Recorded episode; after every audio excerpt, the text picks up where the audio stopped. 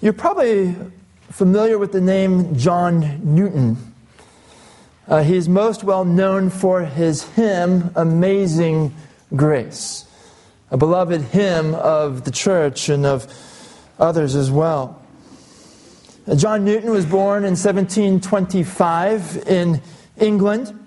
Uh, the Lord gave him a mother uh, who knew the Lord, and for the first six years of John Newton's life, uh, taught him the things of God. Uh, however, uh, when John was about to turn seven, uh, the Lord took his mother home to be with him. Now, John's father uh, was irreligious. Uh, John did not receive any training in the things of God from his father. In fact, his father was a sea captain and so often was away. John Newton, as he grew up uh, without his, his mother, uh, he began to live a very sinful, godless, rebellious life. He became a, a, sailor at a young age. His father, at the age of 11, uh, began taking with him with him on his voyages. Uh, but then uh, he ended up becoming a sailor on several different ships and, and lived the sort of life that sailors of that time are known for. Uh, of himself, he later wrote, I was capable of anything. I had not the least fear of God before my eyes, nor, so far as I remember, the least sensibility of conscience. He lived as a vile blasphemer, and he ended up becoming a slave trader.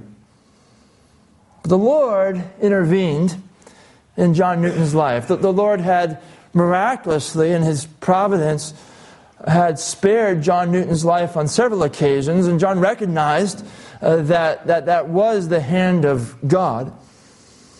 And then, on a voyage going back towards England, uh, the, the ship entered into a very violent storm. A storm that would make the sailors wonder if they would lose their lives in that storm. Uh, John Newton uh, was assigned to the pumps to, to pump the water out of the ship, hopefully faster than it's coming in. And uh, as he began to work on the pumps, he heard himself say, If this will not do, the Lord have mercy upon us. And that was the first time that he had expressed the need for God's mercy in many, many years. More than a day later, after working so hard against the storm, John Newton describes later, he says, I thought I saw the hand of God displayed in our favor. As they were surviving the storm and the storm began to cease, I thought I saw the hand of God displayed in our favor. I began to pray. I could not utter the prayer of faith. I, could not draw near to a reconciled God and call him Father. The comfortless principles of infidelity were deeply riveted. The great question now was how to obtain faith. John Newton on that ship found a Bible. He began to read the Bible. And he got help from Luke 11:13, which promises the Holy Spirit to those who ask. And he reasoned, he narrates this quote, he reasoned if this book be true, the promise in this passage must be true likewise. I have need of that very Spirit by which the whole was written in order to understand it aright. He has engaged here to give that Spirit to those who ask. I must therefore pray for it, and if it be of God, he will make good on his own word. He asked for the Holy Spirit. He spent the rest of that voyage in deep seriousness as he read and prayed over the scriptures. And he writes again Thus far I was answered. That before we arrived in Ireland, I had a satisfactory evidence in my own mind of the truth of the gospel, as considered in itself, and of its exact suitableness to answer all my needs. I stood in need of an almighty Savior, and such a one I found described in the New Testament. Thus far, the Lord had wrought a marvelous thing. I was no longer an infidel. I heartily renounced my former profaneness and had taken up some right notions, was seriously disposed and sincerely touched with a sense of the undeserved mercy I had received in being brought safe through so many dangers. I was sorry for my past misspent life and purposed an immediate reformation. I was quite freed from the habit of swearing, which seemed to have been as deeply rooted in me as a second nature. Thus, to all appearance, I was a new man. Though he does write that he wasn't fully convinced that at that point he was fully converted, as the desires within him had not yet been transformed to the way that they would be transformed later on as the Lord would continue to work in his heart through the gospel. Well, the Lord clearly saved John Newton. And the Lord soon called John Newton uh, into the pastoral ministry. And John Newton served as a faithful pastor in two churches, uh, one outside London and then one closer to, to uh, London. Uh, during that time, he wrote many hymns. So we, we sing some of them in our services, including the most famous Amazing Grace. Amazing Grace, how sweet the sound that saved a wretch like me. I once was blind, but now I see, was lost, but have been found. I messed that up, but you know it. to the day that he died, he never ceased to be amazed that as he says at age 72, quote, such a wretch should not only be spared and pardoned, but reserved to the honor of preaching thy gospel, which he had blasphemed and renounced. This is wonderful indeed. The more thou hast exalted me, the more I ought to abase myself. Now, it is not only John Newton, but it's every Christian who can say, I am no longer the person I was once when I lived in sin, for I have been saved by grace. We come in our study of 1 Corinthians to a great statement of this truth, which, as we will see, is a key truth to understand as we live the Christian life. I'm going to read to us 1 Corinthians chapter 6, verses 9 through 11. Please stand in honor of the Word of God.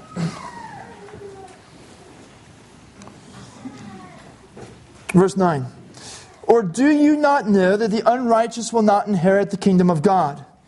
Do not be deceived. Neither the sexually immoral, nor idolaters, nor adulterers, nor men who practice homosexuality, nor thieves, nor the greedy, nor drunkards, nor revilers, nor swindlers will inherit the kingdom of God. And such were some of you. But you were washed, you were sanctified you were justified in the name of the Lord Jesus Christ and by the Spirit of our God. This is God's holy word. Please be seated. We see in this passage two fundamental gospel truths that must affect the way that you live as a Christian. The first is that repentance is necessary for inheriting the kingdom of God. Repentance is necessary for inheriting the kingdom of God. Look closely with me at verse 9. Or do you not know that the unrighteous will not inherit the kingdom of God? The Apostle Paul here is bringing up a fundamental truth, a truth that the Corinthians should already know, but is not affecting their lives as it ought. He asks, Do you not know this?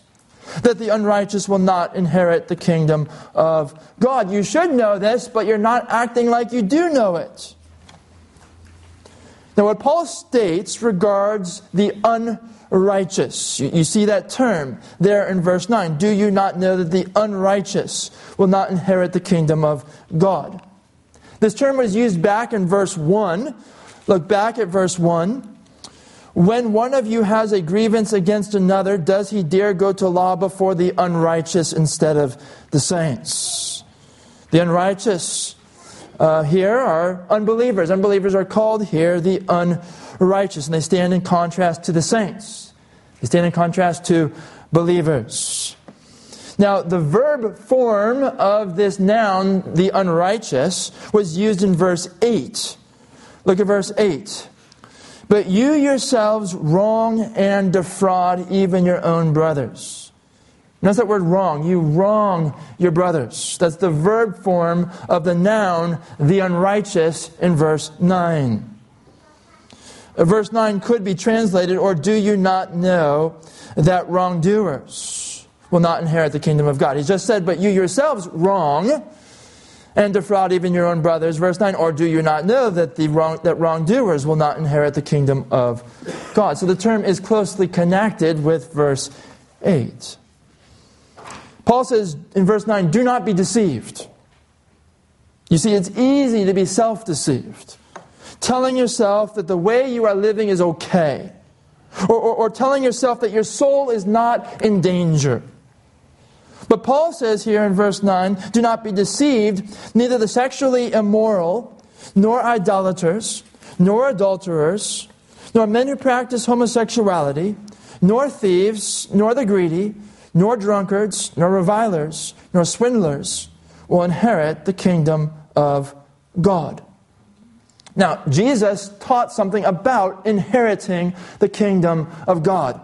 I want you to go back to Matthew chapter 25 to see what Jesus said about inheriting the kingdom of God.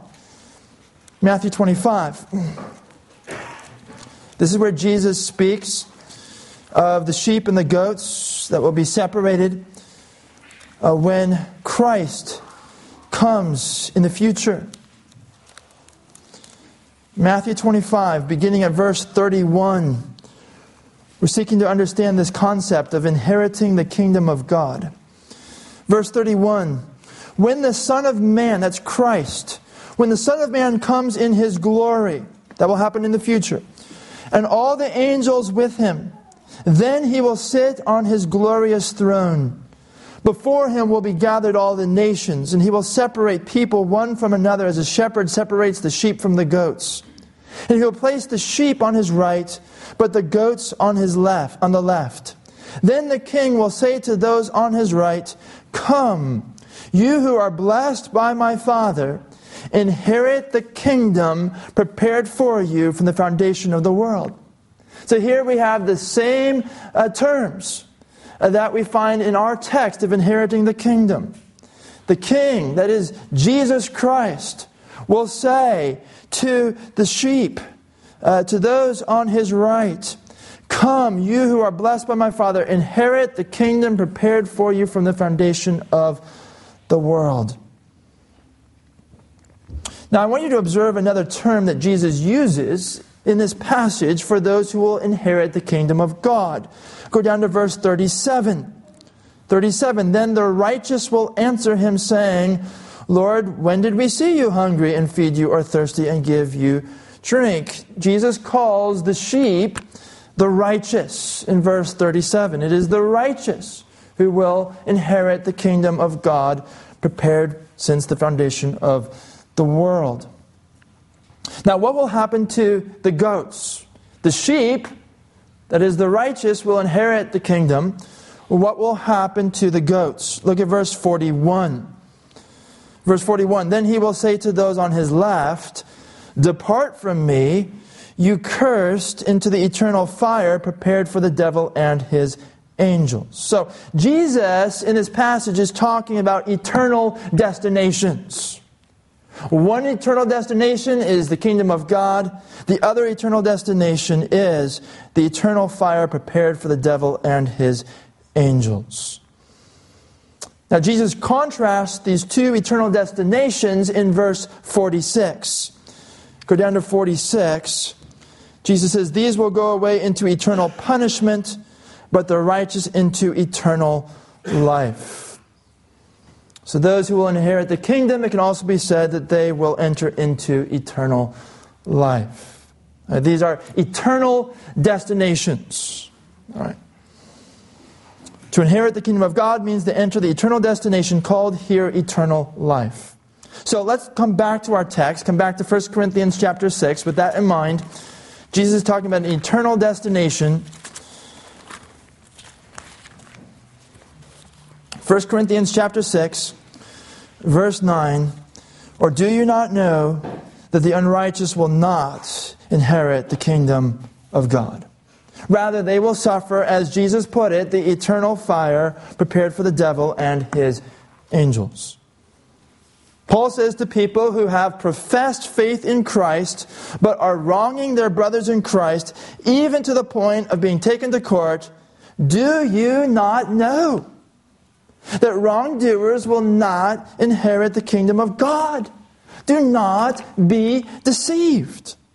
And then Paul gives a list of categories on, of the unrighteous. The last in the list is swindlers, uh, which could have been the wrongdoing for which some of the church members were being taken to court by other church members.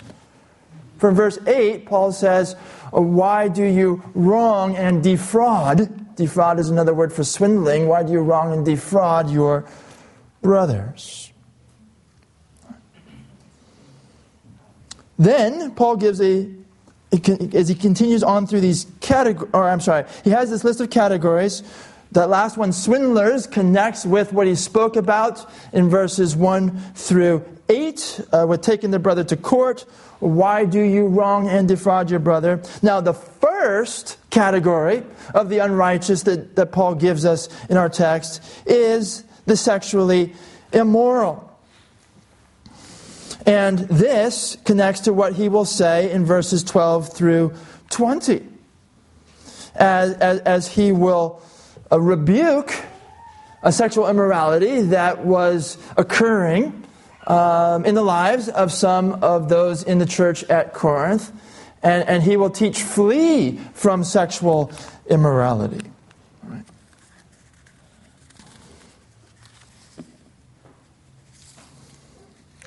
In verses 9 through 10, Paul paints in broad strokes, listing various sins that were common in the city of Corinth. All these sins that he lists were likely in the biographies of the Corinthian church members. All these sins were likely in the past lives of members of the church in Corinth. Just as most, if not all, of these sins are in the biographies of our church members. Right? However, to be precise, verses 9 through 10 do not list sins, but they list categories of the unrighteous, like idolaters, adulterers, and thieves. Being guilty of idolatry makes you an idolater being guilty of adultery makes you an adulterer. Being guilty of theft makes you a thief. Let's go through the list one by one. Do not be deceived, neither, these, neither the sexually immoral. Sexual immorality is any sexual relations that are contrary to God's law. God created sex for marriage and only for marriage. It is good in marriage. It is a gift from God to be enjoyed in marriage. When engaged in rightly and intimately bonds a husband and wife. Sexual immorality is any sexual relations outside the marriage relationship. God requires us to love Him by keeping ourselves sexually pure. But when we instead commit sexual immorality, we pervert sex. We pervert what God has made. The next category of the unrighteous is idolaters. Idolatry is the worship of a false God, or the worship of the true God in a way contrary to his law. The God of the Bible is the one true God, and he is to be worshiped exclusively with our whole being. To worship any other God is idolatry and amounts to cosmic disloyalty and provokes God's jealousy. The third category here is adulterers. Sexual relations between someone who is married and someone other than their spouse is adultery. Jesus also taught that unlawful divorce and remarriage is adultery. God instituted and regulates marriage, and therefore marriage is sacred.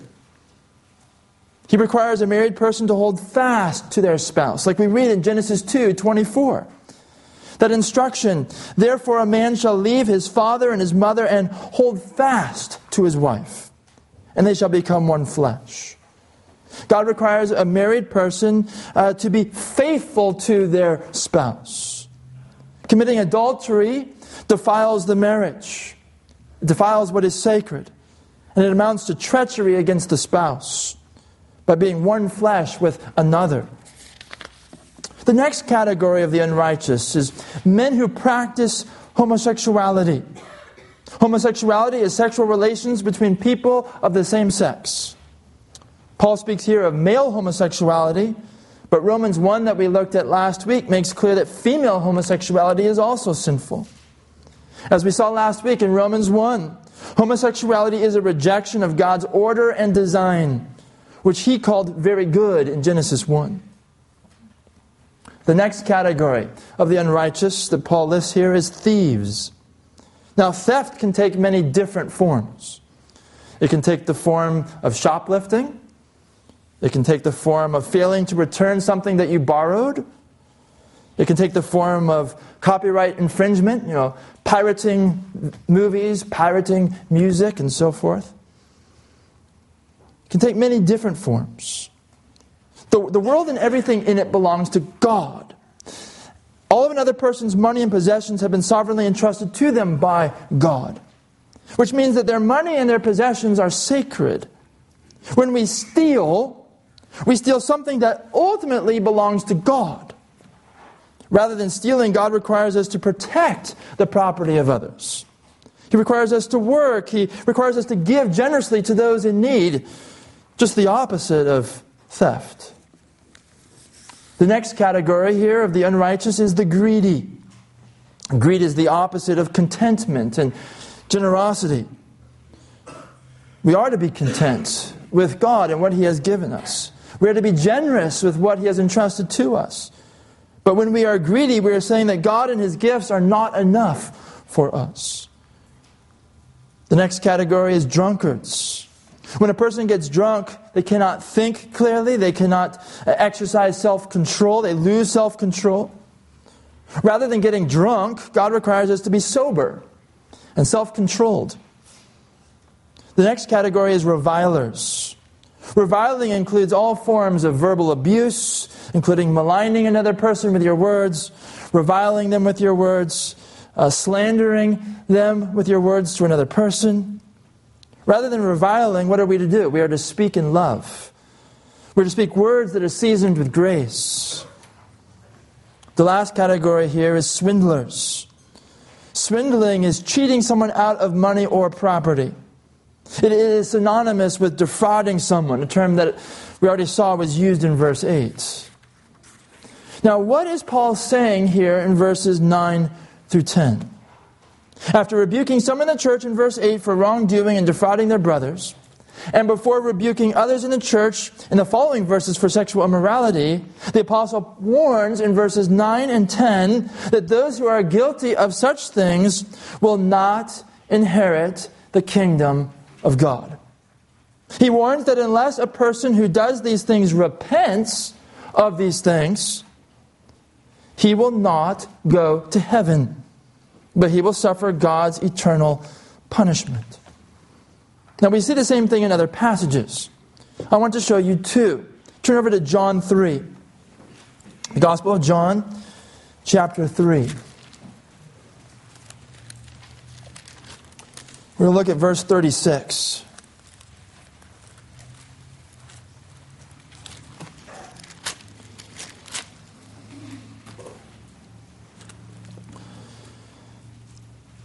John 3:36.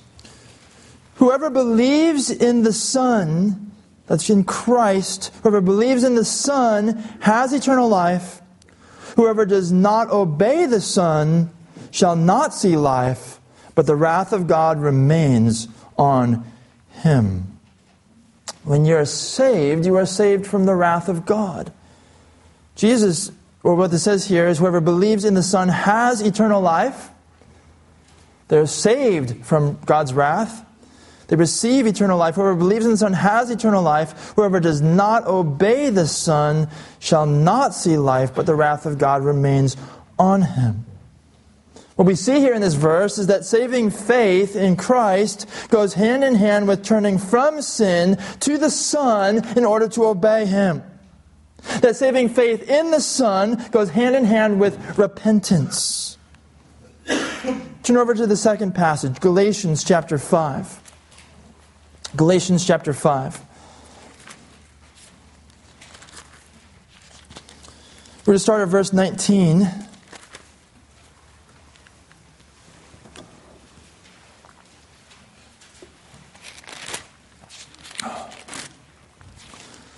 Galatians chapter 5, verse 19.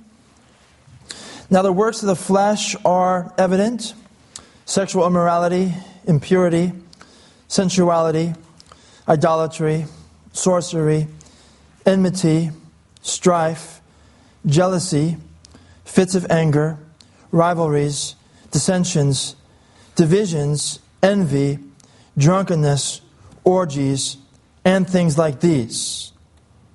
So, just as the list that we saw in 1 Corinthians 6 was not an exhaustive list of the unrighteous, so this list of the, the works of the flesh is not an exhaustive list. He says, and things like these.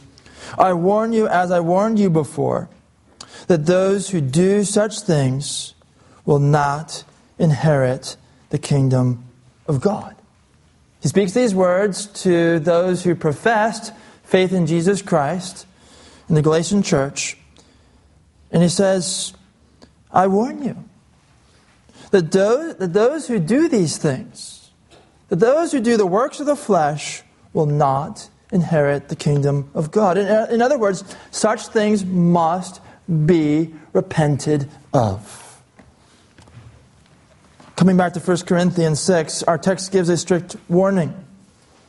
No matter how knowledgeable you may be in the scriptures, no matter how zealous you may be in professing the truths of God, no matter how diligent you may be in church involvement, in Bible reading, in prayer and good works, unless you repent of your sins, you will not inherit the kingdom of God.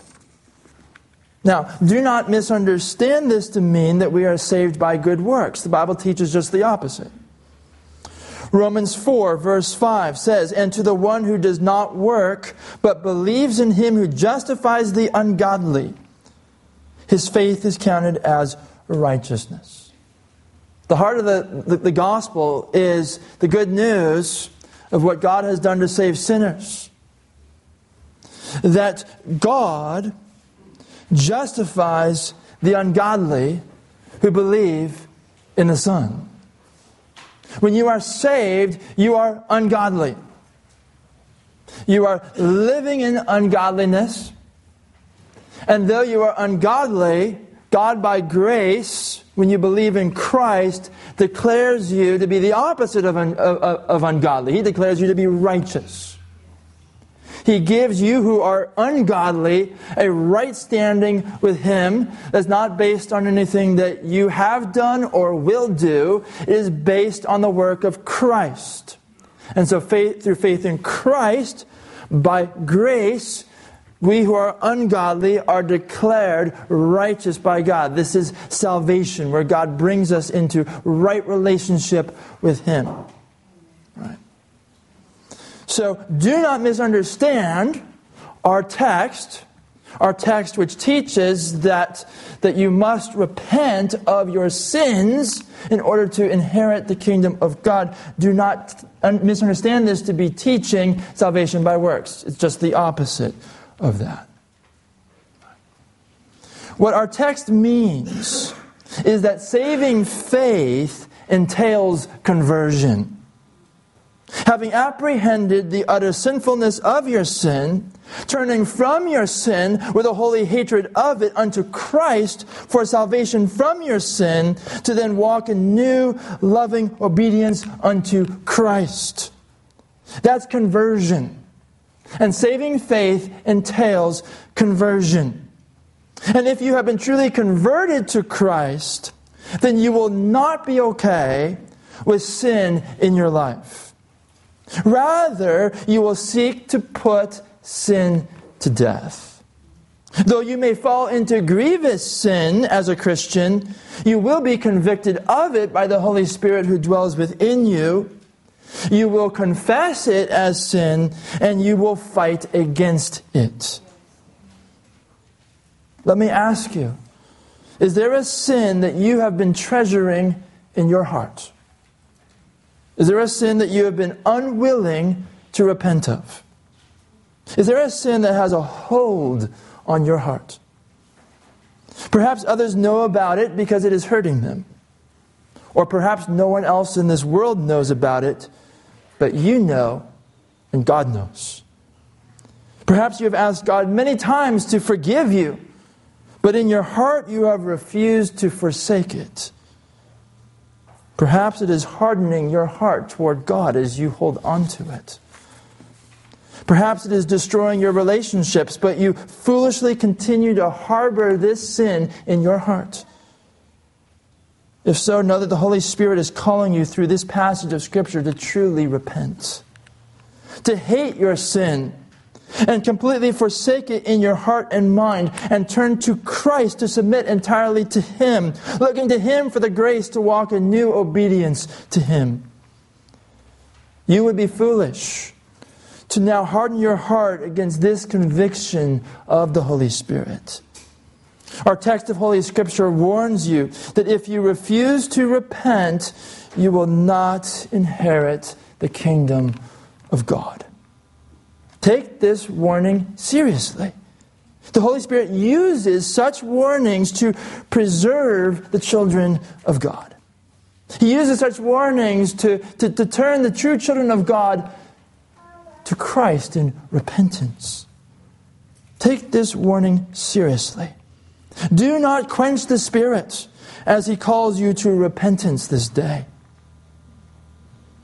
Now, when the Apostle Paul writes this, does he think that these members of the Corinthian church are not saved? He's talked in verse 8 about those who are wronging and defrauding their brothers. He's going to address sexual immorality in the next section because it was going on. When Paul writes these words, does he think that these members of the Corinthian church are not saved? No. He believes they are saved, as the next verse shows. He expects that they will heed his warning and show themselves to be saved in repenting of their sin. And so he exhorts them accordingly. In the second half of our text, we see a second fundamental gospel truth that must affect the way that you live as a Christian. And the second truth is that the believer is a new creation in Christ. The believer is a new creation in Christ. Look with me in 1 Corinthians 6 at verse 11. And such were some of you. But you were washed, you were sanctified you were justified in the name of the Lord Jesus Christ and by the Spirit of our God. The New American Standard is more literal and word for word here. Listen to the New American Standard. Such were some of you, but you were washed, but you were sanctified, but you were justified. That word but occurring three times, making a very strong contrast. Such were some of you, but you were washed, but you were sanctified, but you were justified.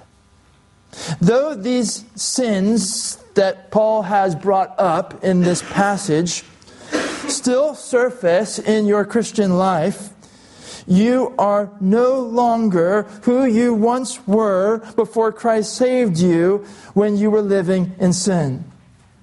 You may have been an idolater, but you are no longer that now that you are in Christ. You may have been an adulterer, but you are no longer now that you have been saved. You may have been a homosexual, but you are no longer now that you have been washed. You may have been a thief, but you are no longer now that you have been sanctified. You may have been a drunkard, but you are no longer now that you have been justified. You may have been a reviler, but you are no longer. What has changed you and made you new? It's God's saving work. Notice that in the text. But you were washed.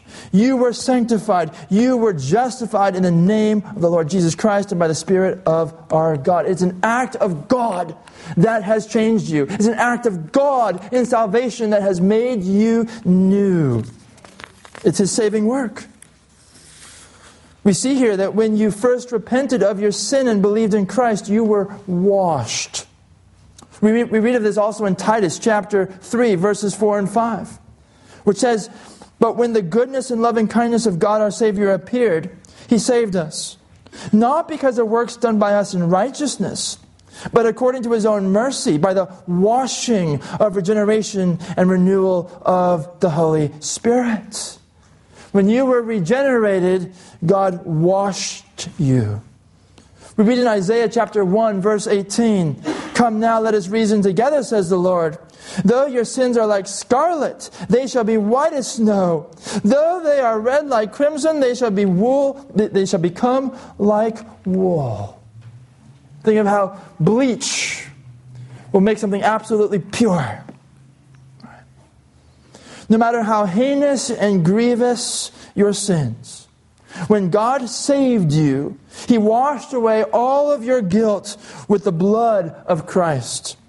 In other words, He forgave you of all of your sin, past, present, and future.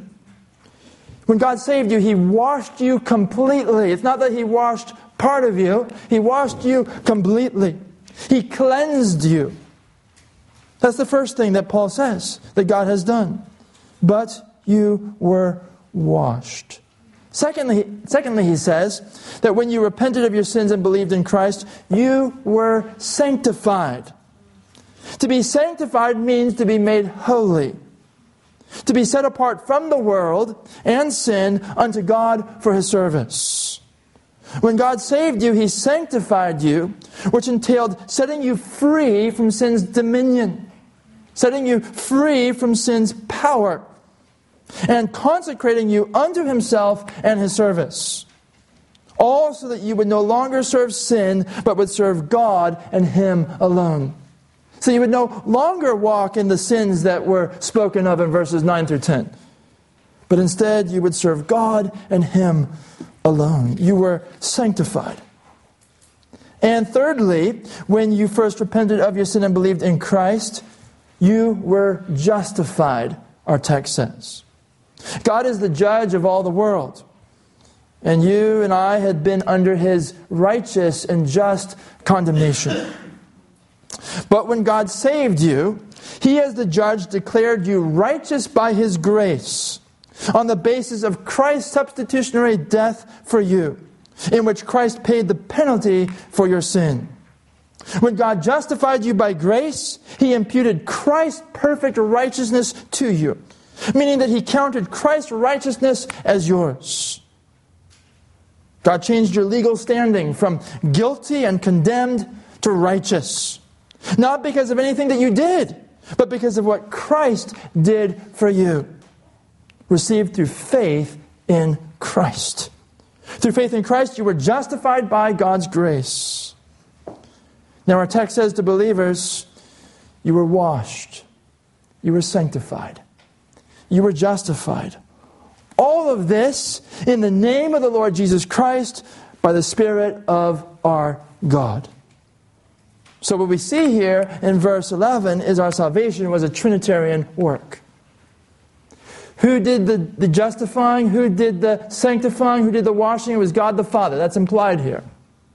And God the Father did this in the name of the Lord Jesus Christ and by the Spirit of our God. So we have Father, we have Son, the Lord Jesus Christ, and we have the Holy Spirit. Our salvation was a Trinitarian work.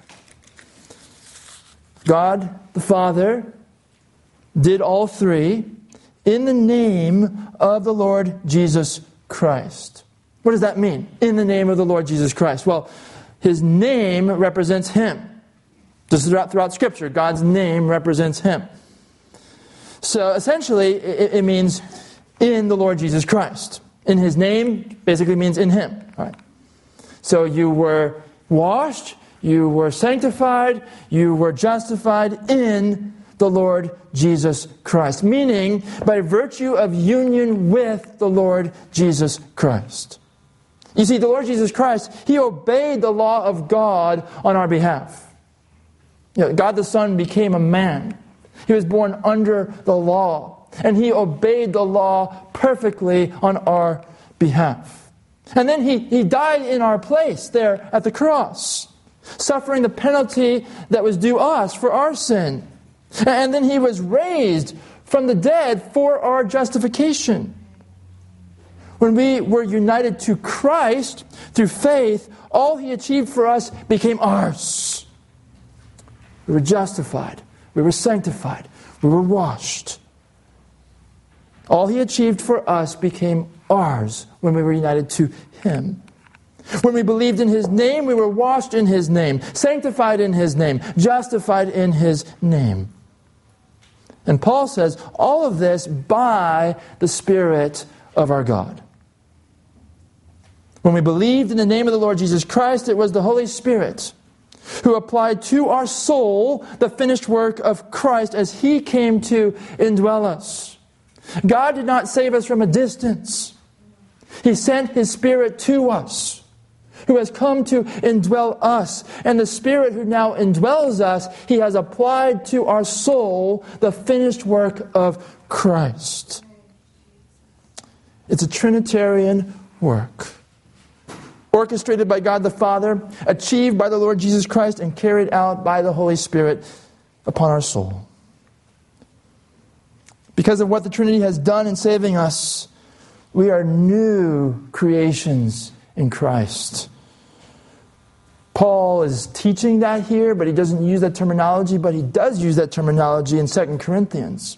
I want you to turn to 2 Corinthians chapter 5 to look at verse 17. 2 Corinthians chapter 5, we're going to look at verse 17.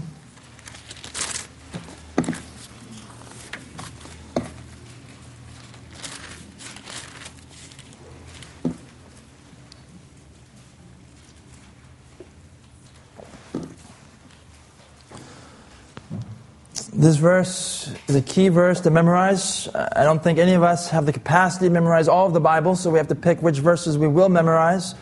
This would be an excellent one to memorize. Verse 17 Therefore, if anyone is in Christ, he is a new creation.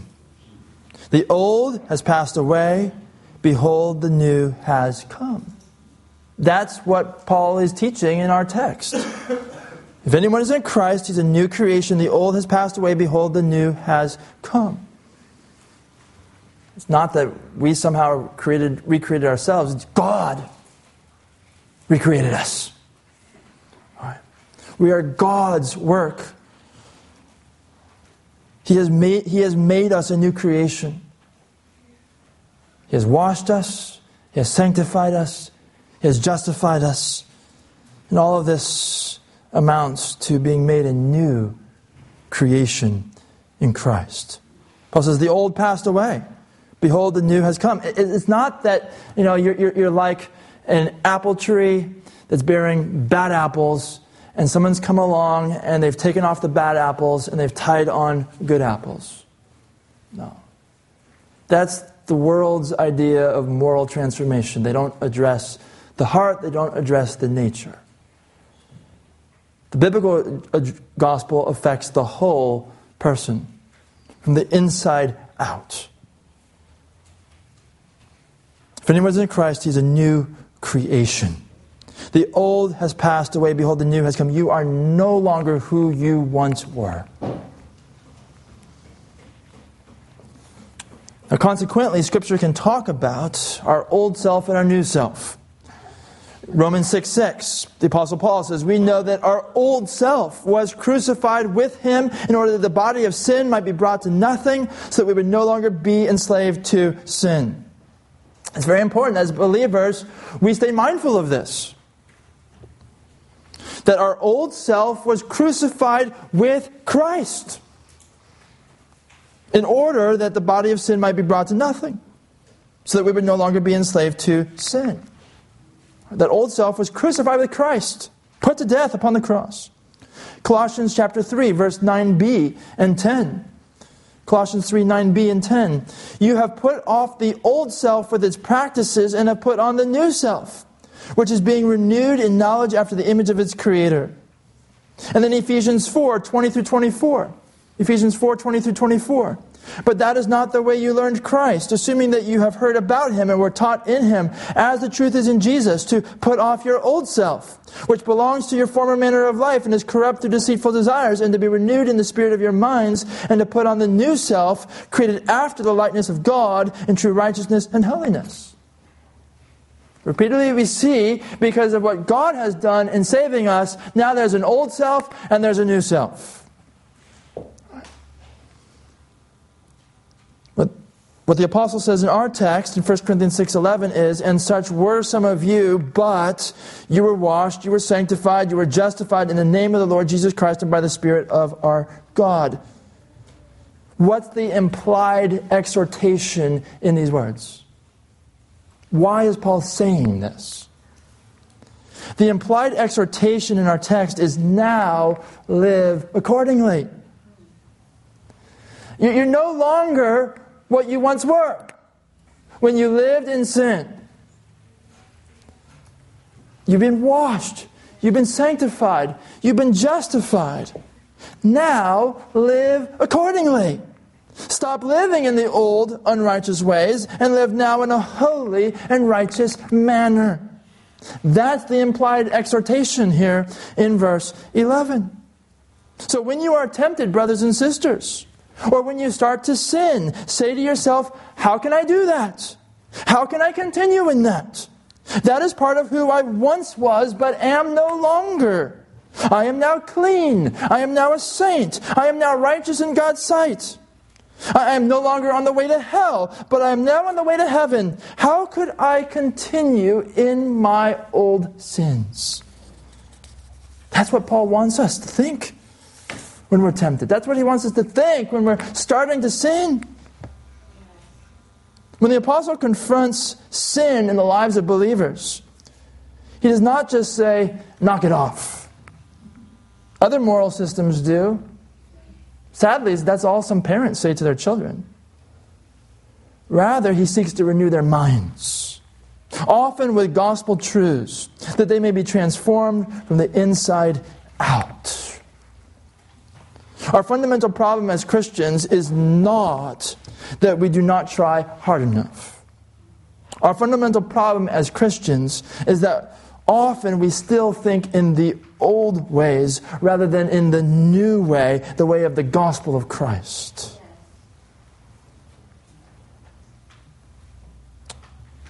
I told you earlier about John Newton. In his old age, when he could no longer see to read, he heard someone recite this verse.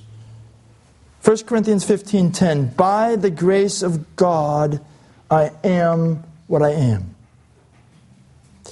He remained silent a short time and then he said these words I am not what I ought to be. Ah, how imperfect and deficient. I am not what I might be, considering my privileges and opportunities. I am not what I wish to be. God knows my heart, knows I wish to be like Him. I am not what I hope to be. Before long, I will drop this clay tabernacle to be like Him and see Him as He is. Yet I am not once what I once was a child of sin and slave of the devil. Though not all these, not what I ought to be, not what I might be, not what I wish or hope to be, and not what I once was, I think I can truly say with the apostle, by the grace of God, I am what I am. Newton went home to be with the Lord at the age of 82. And before his death, he wrote the following inscription for his tombstone quote, John Newton, once an infidel and libertine a servant of slaves in Africa, was by the rich mercy of our Lord and Savior Jesus Christ preserved, restored, pardoned, and appointed to preach the faith he had long labored to destroy. Once an infidel, once a libertine, but God saved him. Have you been saved by God's amazing grace? It's possible that this morning, as we have been looking at this passage, which has brought up categories of, of sin, categories of the unrighteous. It's possible that you have been convicted of your sin against God, but that you do not know Jesus Christ as your Savior. Perhaps today the Holy Spirit has been working in your heart so that He's been opening your eyes to the truth the Scriptures teach that the wages of sin is death, and that apart from being saved by Christ, we are under God's eternal condemnation and, and judgment and wrath. And that we need to be saved. And that there's only one who can save us. That's the one who went to the cross 2,000 years ago and whose tomb was vacated on the third day. You need to understand what the Bible teaches that God is holy, He is righteous, He is just. He has given us His law, but all of us have broken His law. His law does not give us a way to make ourselves right with God. Rather, the law of God shows us that we are a sinner in need of salvation. And God has done for us what we could never do for ourselves. You can't save yourself from the penalty of your sin. You can't save yourself from the power that sin has over your life, but what we cannot do for ourselves, God has done for sinners. In that God sent His Son, the Lord Jesus Christ, into this world, who, who became man, who became human. So He's 100% human and 100% God in one person. And He lived a perfect life of obedience to God the Father. Uh, he lived under the law in obedience to the law. He was tempted in every way as we are, yet without sin. And he, the righteous one and holy one, he laid down his life voluntarily at, at the cross. He didn't die there for, for his, his own sins, he had none. Whose sins did he die for? He died for the sins of all those whom God chose by grace, chose in his mercy, people from every tongue, tribe, and nation. Jesus laid down his life as, as, as the Lamb of God who has come to take away the sins of the world. He laid down his life as a propitiation, a sacrifice that satisfies the wrath of God. There at the cross, he reconciled us to God. He dealt with the enmity between us and God, which was our sin, which broke fellowship between us and God. He dealt with it there at the cross. And having paid for our sin upon the cross, he said, It is finished. The work of atonement complete. He breathed his last, giving up his spirits. His body was buried. On the third day, his body was raised. And Jesus appeared alive to over 500 of his disciples over the course of 40 days, showing that he was indeed alive. They'd been raised from the dead and was therefore clearly the promised Christ, the promised Savior, King of kings and Lord of lords who will come again to judge the living and the dead. And Jesus sent, forth the gospel, which calls upon all men, women, boys, and girls to repent of your sin, to confess your sin to God, to forsake your sin, to turn from your sin to Christ, hating your sin because of the offense that it is to a God who is worthy of the highest worship and, and your complete obedience. The gospel calls you to repent of your sin, to have a, a godly sorrow over your sin, a true change of mind, a true change of heart about your sin, forsaking your sin, turning to Jesus, believing in Him as God who became man, believing in Him as the promised Savior, believing in Him as, as, as your Savior who died upon the cross for your sins submitting your life to Him, to follow Him as your Lord, to follow Him as your master the rest of your days. The gospel calls upon us to repent of our sin, to believe upon the Lord Jesus Christ, and the gospel promises that you will be saved if you repent and believe on Christ. If you have not been saved by the Lord Jesus Christ, if you have not been washed, if you have not been sanctified, if you have not been justified, I urge you, come to Christ today in repentance. Come to Christ today in faith. And God will wash away the guilt of all your sin. He will sanctify you, setting you apart from sin, setting you free from the power that sin has had over your life, setting you apart from sin to now live for Christ, to serve God. And He will justify you, declaring you righteous, by grace giving you a right standing with Him that is not of your works, but is of Christ's work. Your, his Spirit will take up residence within you, and He will begin to change you and to transform you. And one day, when Jesus comes again, you will be like Him because you will see Him as He is, and you will be with Him forever.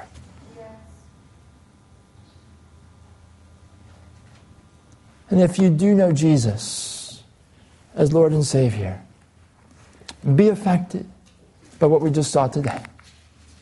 Don't listen to the warning that the unrighteous will not inherit the kingdom of God and just say, Praise God, I'm not among the unrighteous. Yes. Examine your heart, examine your life. Those words are spoken to those who profess faith in Christ, but were living in sin. Examine your life. Are you living in sin? Are you living in rebellion against God? If so, let this be a wake up call. Those who do not repent of their sins will not inherit the kingdom of God. And so we need to be quick to repent in light of what the scriptures teach. So, we examine ourselves, see, are we living in sin? If so, we repent. Secondly, Paul has told us that we're not who we were when we lived in sin. We are new in Christ, washed, sanctified, justified. So stop living in sin. To start living truly in righteousness and holiness. Be transformed by the renewal of your mind with the gospel truth. Don't try to become like Jesus just by trying harder. Jesus said, Apart from me, you can do nothing. Nothing means nothing. Be transformed by the renewal of your mind. These are not just doctrinal truths that we understand and then we move beyond. I've been washed, sanctified, justified. Great, let's move on. No. These are truths that should be precious to us every moment of every day. Because this has to do with our, our new identity in Christ. This is who we are in Christ. And we have to be mindful of who we are in Christ if we're going to live for Christ. And so let us put these verses to memory. Let us review these verses regularly. Let us preach these verses to our soul. And let us minister these verses to others for God's eternal glory. Let's pray. Heavenly Father, you are a great Savior. You, O oh God, Father, Son, and Holy Spirit, you are the only Savior. There is no other. We thank you for your marvelous salvation. And we say, along with John Newton, Amazing grace, how sweet the sound that saved a wretch like me. I once was lost, now I've been found. I once was blind, but now I see. O oh Lord, May we be transformed to be more like Jesus as we treasure these truths about what you have done in our salvation. And Lord, having our minds renewed, may we walk in a growing holiness and righteousness. For you chose us before the foundation of the world that we would be holy and blameless. Enable us to walk appropriately as those who are washed, sanctified, and justified. Unto your glory. We pray in Jesus' name. Amen.